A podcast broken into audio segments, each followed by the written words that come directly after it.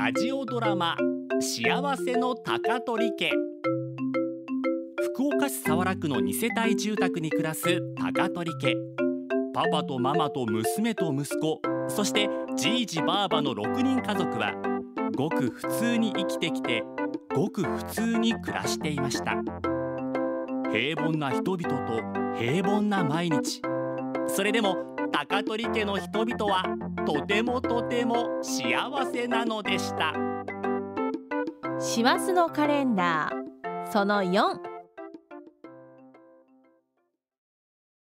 赤口。友引く。これってなどげんしたマリンカレンダーとにらめっこしてじいじカレンダーに書いてあるこの字なんて読むと？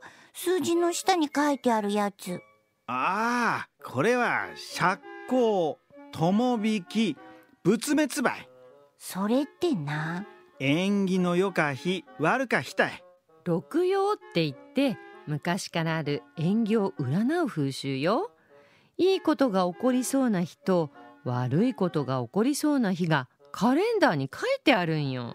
えー、いい日と悪い日がもう決められてしまっとうと？それって当たっとうと？ああ私もそれ聞いてみたかったんです。六曜の縁起がいいとか悪いとかってなんか根拠あるんですかね？んなもん何の根拠もねえよ。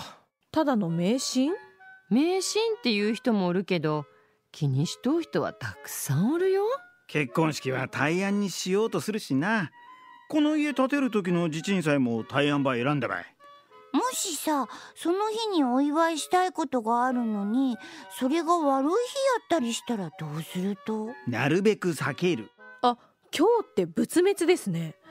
じゃあ今日結婚式なんかは少ないんですかね？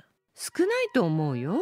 俺の友達に仏滅を選んで結婚式あげたやつおったけどな。なんでわざわざ仏滅やったら結婚式の料金割引してもらえるんよその日式あげる人少ないけん。でって気になる。その友達ってどうなった？ん？今でも幸せに生活しとるぞ。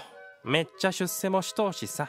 縁起の良し悪しやら関係なさそうやね。関係ねえよ。私たちの結婚式は大安吉日やったのに大ちゃん出世しとらんしね。そうね。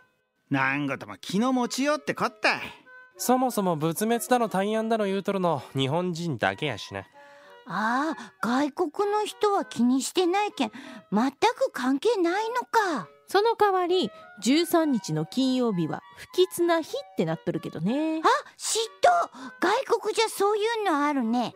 そういやお父さん10月に俳句コンクールに作品出しとったやろ？ああ出したばい。渾身のやつばなあの日13日の金曜日やったよ。ええ六曜だとその日は釈光やったみたいですね。うわ仏滅の次に縁起の悪か日やんか。やけん受賞した連絡のこんのかいやいやもともと入選やらせんから。しまった。ちゃんと日ば選んどかないかんやったな。めっちゃ信じとうやん。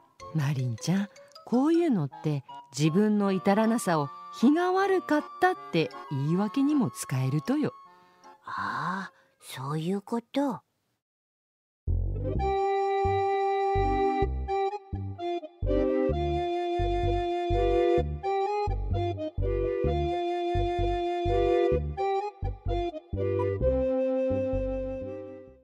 裏には裏がある。